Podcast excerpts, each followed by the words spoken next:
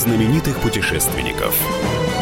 Совместный проект Русского географического общества и радио «Комсомольская правда». Здравствуйте, уважаемые радиослушатели. У микрофона Евгений Сазонов. В эфире совместная программа Русского географического общества и Комсомольской правды «Клуб знаменитых путешественников». И сегодня в гостях у нас человек-легенда Александр Городницкий, всемирно известный ученый, поэт и исполнитель авторских песен. двадцатого марта Александр Моисеевич отпраздновал свой восемьдесят седьмой день рождения, с чем мы его и поздравляем. Огромные силы, огромные деньги, огромные людские ресурсы направляются не по адресу. Это при нашем критическом положении с вами. То есть все вот это нужно на, вот, в другую сторону. Абсолютно, да? Правильно. И очень интересно, что две полярных страны, Китай и Соединенные Штаты Америки, которые как бы образуют вот, вот, два плюс и минус, да, на это не реагируем. А какой смысл в этом соглашении, если две крупнейших страны не будут это соблюдать? Никак. Тоже даже с этой точки зрения, правда? Вот, вот такая вот вкратце штука получается. Вот. Очень грустная ситуация вырисовалась. Да, нет, она не грустная, она как раз надежная. Было бы гораздо хуже, если бы э, действительно зависело от человека. И мы бы сейчас это самое, понимаете? Дело в том, что и глобальное похолодание, и глобальное потепление оказывают огромное влияние на социальную жизнь людей и на политику, и на историю. Приведу только один пример. Одно из крупнейших глобальных похолоданий малоледникового периода был в Европе на рубеже шестнадцатого-семнадцатого веков. Посмотрите, вот Европа, там, там дело в том, что на рубеже этих веков в тысяча шестьсот первом году, тысяча шестьсот втором, тысяча шестьсот третьем замерзали Босфор и Дарданеллы, товары в Венеции возили по льду, замерз Гибралтар. Европа была вся покрыта снегом и льдом. Посмотрите картину «Малых голландцев». Посмотрите Петра Брейгеля старшего, кстати сказать, «Охотники на снегу», его картины и так далее. Это была зима. Почитайте Сириюн Шпигера. И это имело очень интересные политические следствия. Вот тогда, например, была голландская революция тысяча пятьсот шестьдесят пятый — тысяча шестьсот девятый, как сейчас помню, со школы, да? И... Э- экспедиционный корпус, посланный Филиппом вторым, во главе с герцогом Альбой, задавил этих несчастных гётов полностью уже почти. Потому что испанская пехота все время была самой сильной на континенте. И все было бы уже кончено. Но вдруг грянули морозы в Голландии. И теплолюбивые испанцы побежали из Голландии, как немцы в сорок первом году из-под Москвы. И победил принц Оранский революции. А на Москве у нас было еще интереснее. Значит, откуда мы знаем, какая была температура в начале семнадцатого века?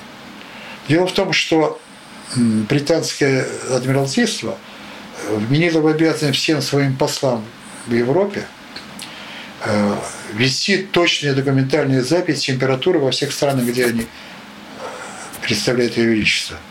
В то время как другие послы похмелялись, они мерили температуру. И у нас появился очень интересный целый банк данных о температурном режиме Европы в семнадцатом-восемнадцатом веках.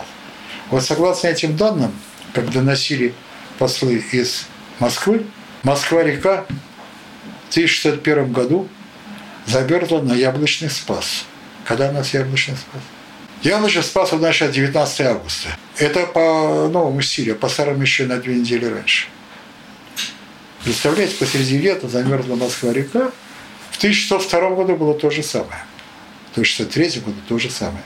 По всей русской земле был недород, голод величайший, мор. И в результате пало правительство Бориса Годунова. Вот истинная причина смутного времени. Понимаете, какая штука интересная? Вот. И вот я говорю только один пример, как может это влиять на нашу историю. Для нас с вами сейчас похолодание, которое нас ждет через несколько десятков лет, не проблема. Потому что если тогда как-то выжили и так далее, сейчас современными средствами энергетических этих самых, это, это лучше, чем то глобальное потепление, которым нас пугал Альберт Гор и, пуга, и, и пугает Парижское соглашение, что якобы вода океана подымется, затопит все прибрежные города, там исчезнут запасы пресной воды, все ледники растают, и будет война за воду, как сейчас за нефть. Это все ерунда. Этого ничего не будет. Уверяю вас. Хорошо. Тогда еще поговорим о второй части, да. о ваших путешествиях. А, ну, начну с того, что есть физики, да? да. Есть лирики. Да. А вы, получается... Посередине. Пограничник, да? Ну, где-то так. Вот. Я геофизик, значит, гео, это я, значит, как бы по земле, а физик, это физик, да. да. То есть геофизик и геолирик. Что геофизик? Геофизика – это наука о физических полях Земли. Вот э, первая песня, если я не ошибаюсь, это тысяча девятьсот пятьдесят четвёртый год, да? А, да, наверное. Первая песня пятьдесят четвёртый год, геофизический вальс, написанный для факультетского спектакля на третьем курсе Горного института Ленинградского. Совершенно верно. А первое путешествие, вот настоящее, это какой год или какой? Ну, что, что считать настоящим путешествием? Я не очень понимаю. Дело в том, что я же не путешественник. Дело в том, что путешественники, значит, удовлетворяют любопытство свое за собственные деньги, а я исключительно за государственную зарплату. Это я, не, я на работе был. Я не путешественник, я геолог, я или там океанолог. Я, это были все время экспедиции.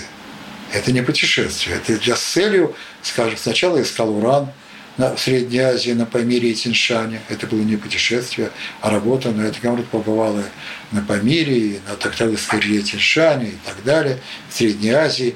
Потом я искал никель в Норильском регионе, я был в Игарке, там самом Норильске много лет, в экспедициях.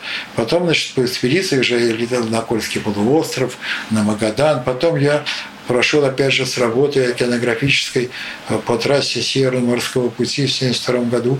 И в одну навигацию из Архангельска до Николаевска на Амуре, через все моря Ледовитого океана. Вот. Потом, значит, я участвовал в двух-трех кругосветных путешествиях на борту парусника Крузенштерн, ну, тоже под военным флагом, и как, как значит, э, э, океанографическое судно мы работали. То же самое потом у меня было много лет на судах Академии наук. Э, и на, я, то же самое я погружался на тип подводных аппаратов на океанское дно и на э, первом аппарате. Значит, Пискес, который называли Пайсис, почему-то наши, финской постройки, и на последний мир, на котором Чилингаров погружался на Северном полюсе, Артур, вот, и на э, Аргусе, который стоит сейчас у нас, тот самый, который я погружался, и наткнулись на следы Атлантиды э, в восемьдесят четвёртом году, он сейчас стоит под стеклом у Геологического музея на Охотном ряду, на улице вот там, тот самый, где я был, на нем погружался. Вот, но все это была работа. Это была работа. Мы изучали океанское дно, мы изучали, значит, тектонику и строение океанической литосферы, и происхождение подводных гор, вулканов и прочее. Это не были путешествия любознательного человека, это была просто работа, но просто так, что мне повезло. Я считаю, очень повезло, что вот я, значит, за, за зарплату я объездил весь земной шар, был в Антарктиде, значит, был на Северном полюсе эс пэ семнадцать. Это было, значит, в шестьдесят четвёртом году я там был на Северном полюсе. Тоже высаживались с работами и прочее, прочее. И так получилось, что я объездил весь земной шар, да, свою достаточно длинную жизнь. Ну вот из этих экспедиций... Да, и в горах, да. конечно, было много раз. Да. Да. Из этих экспедиций, э, вот можно сказать, что вот это, ну, не путешествие, а экспедиция была самая запоминающаяся, самая любимая? Или же вот каждая по-своему... Замечательный русский ученый, академик Александр Петрович Лисицын, которого я люблю и уважаю, в прошлом военный летчик, герой войны, и дай ему Бог здоровья, ему сейчас больше девяносто лет, он еще в полном уме и ясной памяти, как-то сказал, что любая экспедиция обречена на успех. Почему? Потому что обычные экспедиции предпринимают люди в те места, которые мало изучены. И в любом случае ты что-то увидишь, то, чего до тебя никто не видел. Например, когда я в первый раз погрузился на подводном аппарате э, в так называемом Новогвинейском море, э, на этом Пайсисе, э, то, э, значит, я... Э, э, и там до меня кто-то погружался. Э, и там иронически научный советник, который был в институте, не в институте, а на борту корабля, там, по оперативным данным, этот э, наш герой России Сагаревич, то ли, который герой России, потому что он главный был человек, который погружался много раз и так далее, все организовывал это. Вот. И он иронично, ну вот видите, Погрузился там кто-то такой, несколько интересных наблюдений. Погрузили кратил, сразу мировое открытие. Все захохотали. Да, меня там... Вот видишь, да, сразу мировое открытие. С Атлантидой вопрос обстоит отдельно. Мы сегодня его тоже затронем. Потому что сегодня тема у меня мифы древности и миф, миф, в который я верю, и миф, в который я не верю. Атлантида я миф верю, а вот миф потепления, вернее, антропогенно влияние на глобальное потепление, я не верю.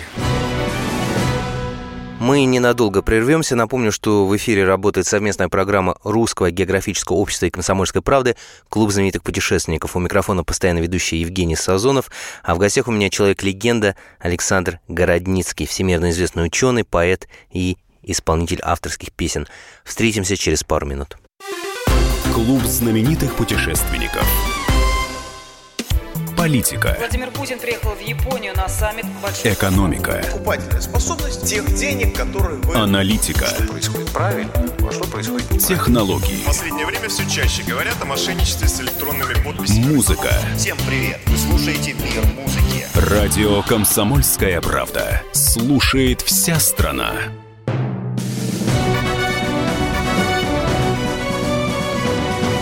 Клуб знаменитых путешественников. Совместный проект Русского географического общества и радио «Комсомольская правда». И снова здравствуйте, уважаемые радиослушатели. В эфире совместная программа Русского географического общества и Комсомольской правды «Клуб знаменитых путешественников». У микрофона постоянно ведущий Евгений Сазонов. В гостях у меня Александр Городницкий, всемирно известный ученый, поэт и исполнитель авторских песен. Но Атлантида все-таки существует и найдена? Нет, не найдено. Не найдено? Не найдено. Но другое дело, что смешно думать, что это можно как-то, так сказать, сразу что-то там такое найти.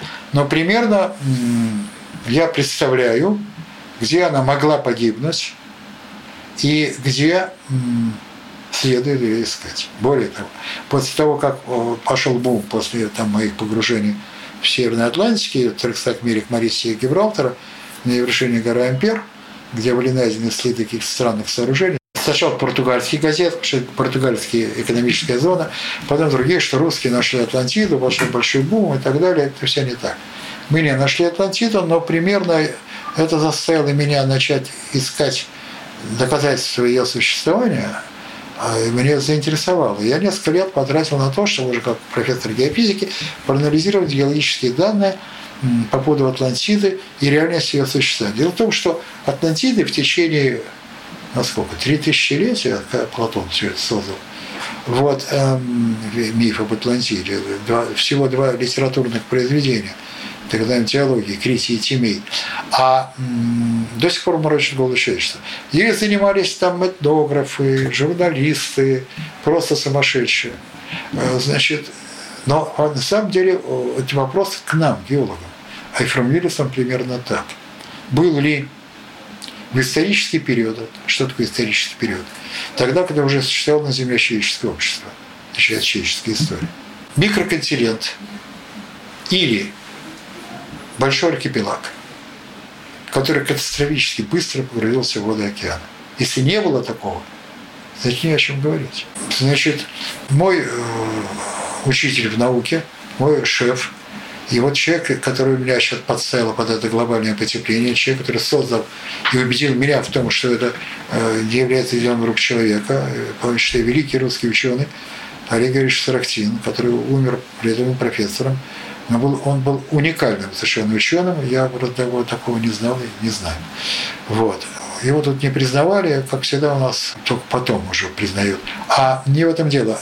Он Значит, дело в том, что когда я учился в школе, в институте, тектоника, тектоника – это наука о перемещении и движении да, литосферы, ее фрагментов и так далее, господствовал фиксизм, так называемый, то есть, что все континенты могли двигаться только вверх-вниз, вверх, что нет такой силы, которая могла бы их двигать горизонтально.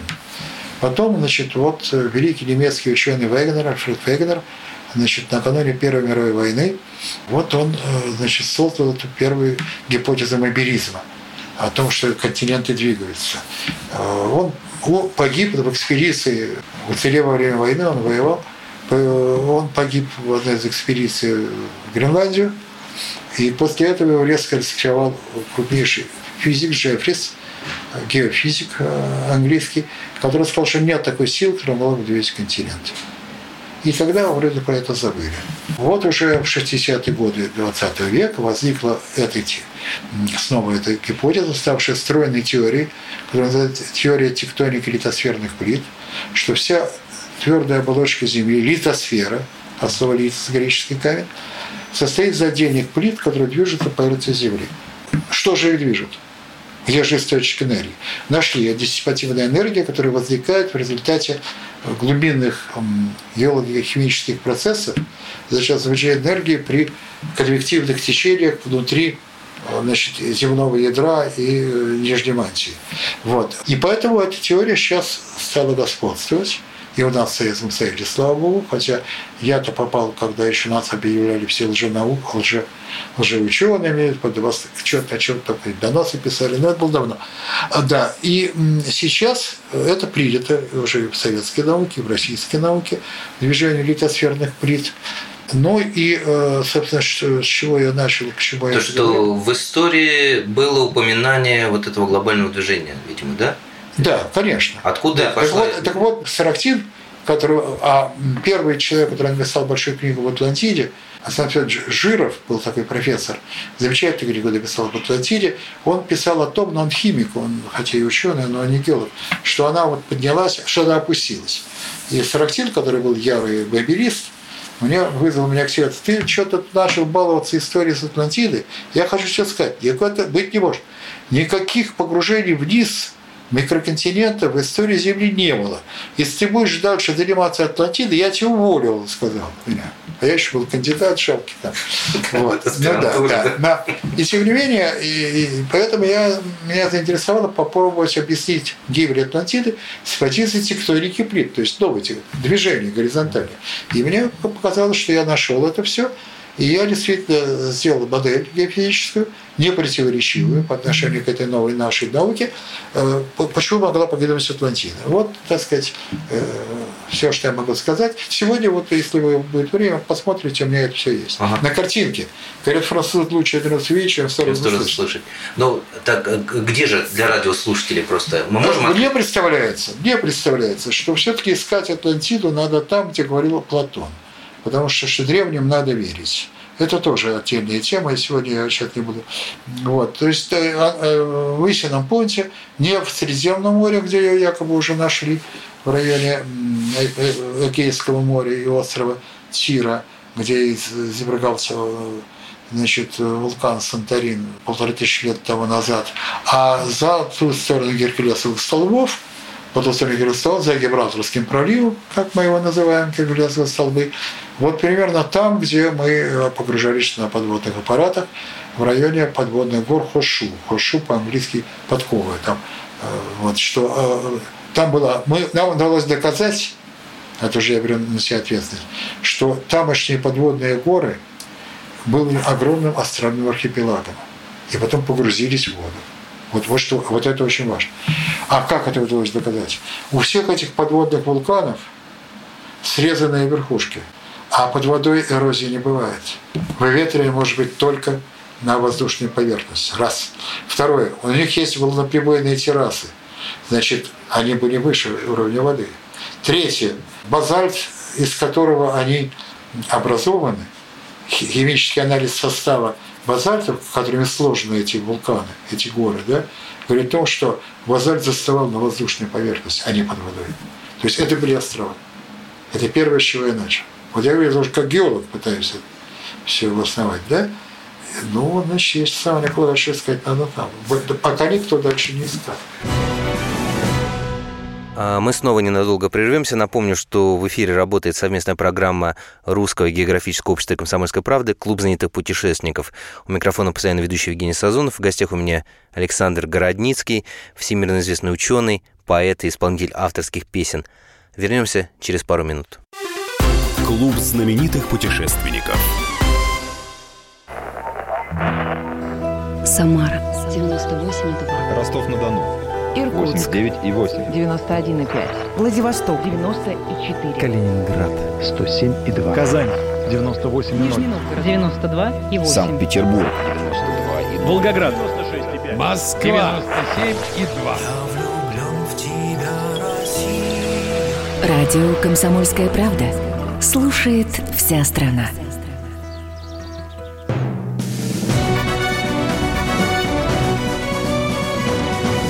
Клуб знаменитых путешественников. Совместный проект Русского географического общества и радио «Комсомольская правда». Возвращаемся в эфир. Здравствуйте снова, уважаемые радиослушатели. В эфире совместная программа Русского географического общества и «Комсомольская правда», клуб знаменитых путешественников. У микрофона постоянно ведущий Евгений Сазонов. В гостях у меня Александр Городницкий, всемирно известный ученый, поэт и исполнитель авторских песен.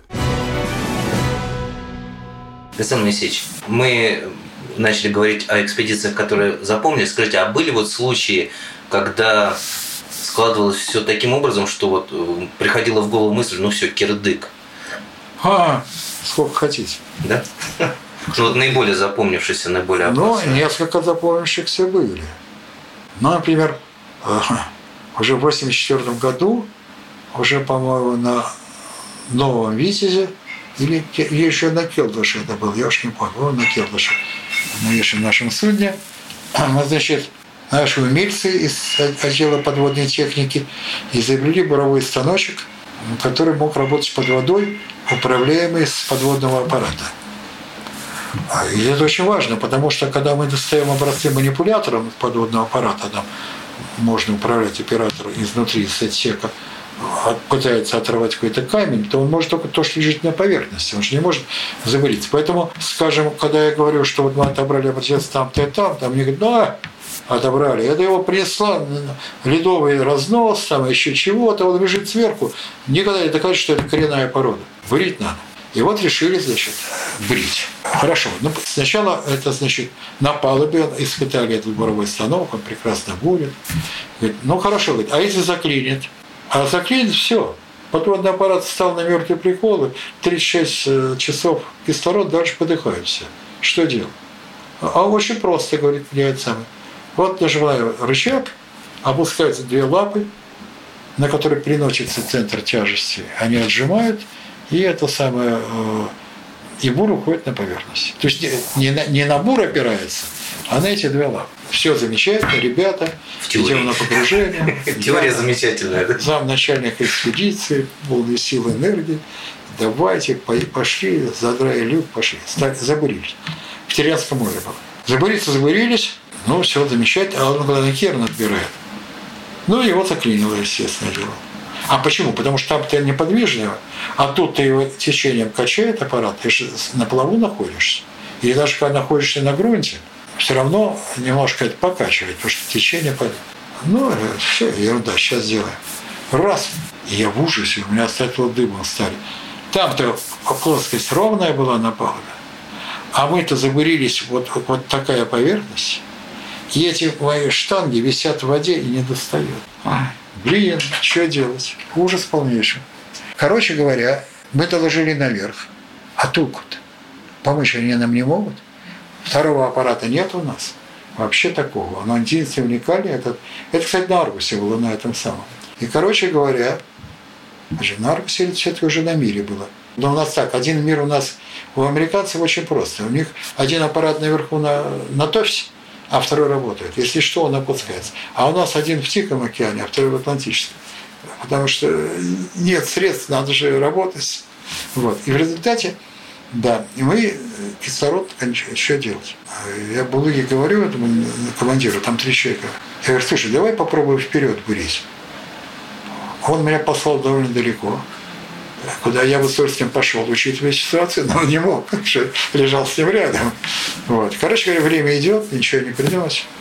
Ну что, пропадать, что ли? Он говорит, ну хрен с тобой, давай. А я правильно сообразил. Когда мы стали бурить вперед, то мелкие обломки из-под сверла шлама вот это вышли, я освободил из сверла, и оно сюда. Но очко играло, будь здоров. Вот одно из таких вещей. Второй эпизод был, когда Аннушка села налет, это восемьдесят четвёртый год, съемка. Там была закрытая съемка с гравиметрами на льду Ледовитого океана. И там бригада геофизиков, три человека. Право первой посадки, вот, полярная авиация, А Н два. Он делает три круга, смотрит, нет ли черных разводов, можно ли сесть на лед. Садимся. Мы выскакиваем из самолета, меряем поле силы тяжести, записываем самолет на следующую точку. Работа тогда секретная, потому что от гравиметрических карт зависел расчет баллистических ракет. В те времена это было страшные шестидесятые годы. Значит. Вот. Ну и сели, и провалились. Но лыжи провалились. На плоскостях он еще какое-то время держался, минут десять-пятнадцать. За это время всех, слава богу, выгрузили на лед. Потом у меня где-то есть фотография, хвост торчит уже. Ну, мягко говоря, было неприятно. Самое интересное другое. Рация есть, но сосаны в нейтральных водах. Как бы. А нельзя! Мы ведем работы-то какие? Это же они... Мы можем только докладывать оперативному дежурному по флоту, где-то, где он хрен его знает. То ли Господи, как же спасли-то вас? Прилетели. Как видите. Ну да, судя по логике. Я штурману говорю, Федя, а тяжело было дверцу открывать? Он говорит, нет, говорит, Саня, открывать было не тяжело. Тяжелее было, прежде всего, оторвать руки людей, которые к ней тянулись. Третий случай был, опять же, в тот же самый год. Очень забавно. Если мягко так, сейчас забавно. Накануне первого мая, тридцатого апреля, стал ломать льдину, наша эс пэ семнадцать. И прилетела Ан двенадцать с приказом забирать людей, льдину ломают, идет таяние, вези нас на базу. И, значит, сам все. А поскольку мы на первое мая, то нам привезли, думаю, что там еще эс пэ будет, привезли каждому сейчас первое мая бутылку спирта и бутылку шампанского. Да. Северное сияние. Ну, и мы, да, мы грузимся, и говорим, что, ну, что, прилетим вот, и выпьем на базу. Пойдем в баньку, и потом выпьем все. А был у меня один был там мужик, механер, Сеня. Он вообще был алкаш. Он говорит, я сейчас хочу. И взял, засосал там половину спирта, и мы всех погрузили, и его погрузили в полную отключку. И он в отключке летит несколько часов, что-то не то начало происходить. Форсаж идет с этих двигателей. Эти запрелись в кабине, я чувствую, что-то не то. Выходит второй пилот. Ну что? И говорит, что, я говорю, что случилось? Да говорит, так полетим, еще полчаса падать можно. Обледенение пошло. Я говорю, а сколько до косиста? Он говорит, ну еще час с чем-то. Ёлки-палки. А я смотрю в иллюминатор, вода, уже ни льда никуда не сядешь, да? Вот. И мои тоже подшефные начали кричать, что-то. Я сам-то испугался, но как я есть начальник, мне было стыдно, я начал их орать, материть, и как немножко успокоился. Мы сели поперек полосы, дотянув. Самое интересное не в этом, что я рассказывал. Пошли в баньку, там все, какую выпивку, жили живые. На следующий день, когда потрезвел Сеня, я говорю, ты знаешь, что было там? Он говорит, да ладно, говорит, не ври, начальник, я все помню, все было прекрасно, ничего не было. Поэтому я на всю жизнь понял, что нельзя откладывать выпивку. И последний вопрос. Да. Вы во что верите, в Бога или в судьбу? Это, между прочим, непротиворечивые вопросы. Потому что, можно я стишком отвечу? Мне в Бога бы давно поверить надо. Как я удачу объяснил свою, что не погиб от голода в блокаду, на Ладоге не канул в полынью, а мне помог у смерти отнимая, тотальный сокративый улов, когда не дал нам в сорок первом мая к родителям поехать в Могилев. В глухой тайге на лагерной стоянке, где по пути нас ураган застал, ревнивый муж стрелял меня по пьянке, но из пяти ни разу не попал. Он помогал мне выжить однозначно, когда внезапно, оборвав полет, налет мы сели не совсем удачно, и проявилась Аннушка под лед. И в океане Бог меня жалея сумел продлить мой жизненный лимит, когда, упав, схватился я за леер и с фалом волною не был смыт. Отдавший дань научному познанию, уже перед вхождением во тьму поверил я в его существование. Иначе непонятно, почему не злил он тут гуски под порогом, под Пашкова травою не пророс. Чем дольше жизнь, отпущенная Богом, тем строже, вероятно, будет спрос.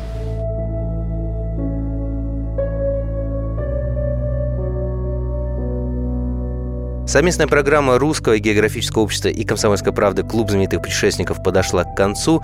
В гостях у нас сегодня был Александр Городницкий, всемирно известный ученый, поэт, бард, просто замечательный рассказчик и чудесный человек. На днях ему исполнилось восемьдесят семь лет. Желаем Александру Моисеевичу крепкого здоровья, новых песен и, конечно же, новых путешествий. Наш клуб вновь откроется через неделю. Встречу вас я, Евгений Сазонов. Удачных вам путешествий и изучайте географию, царицу наук.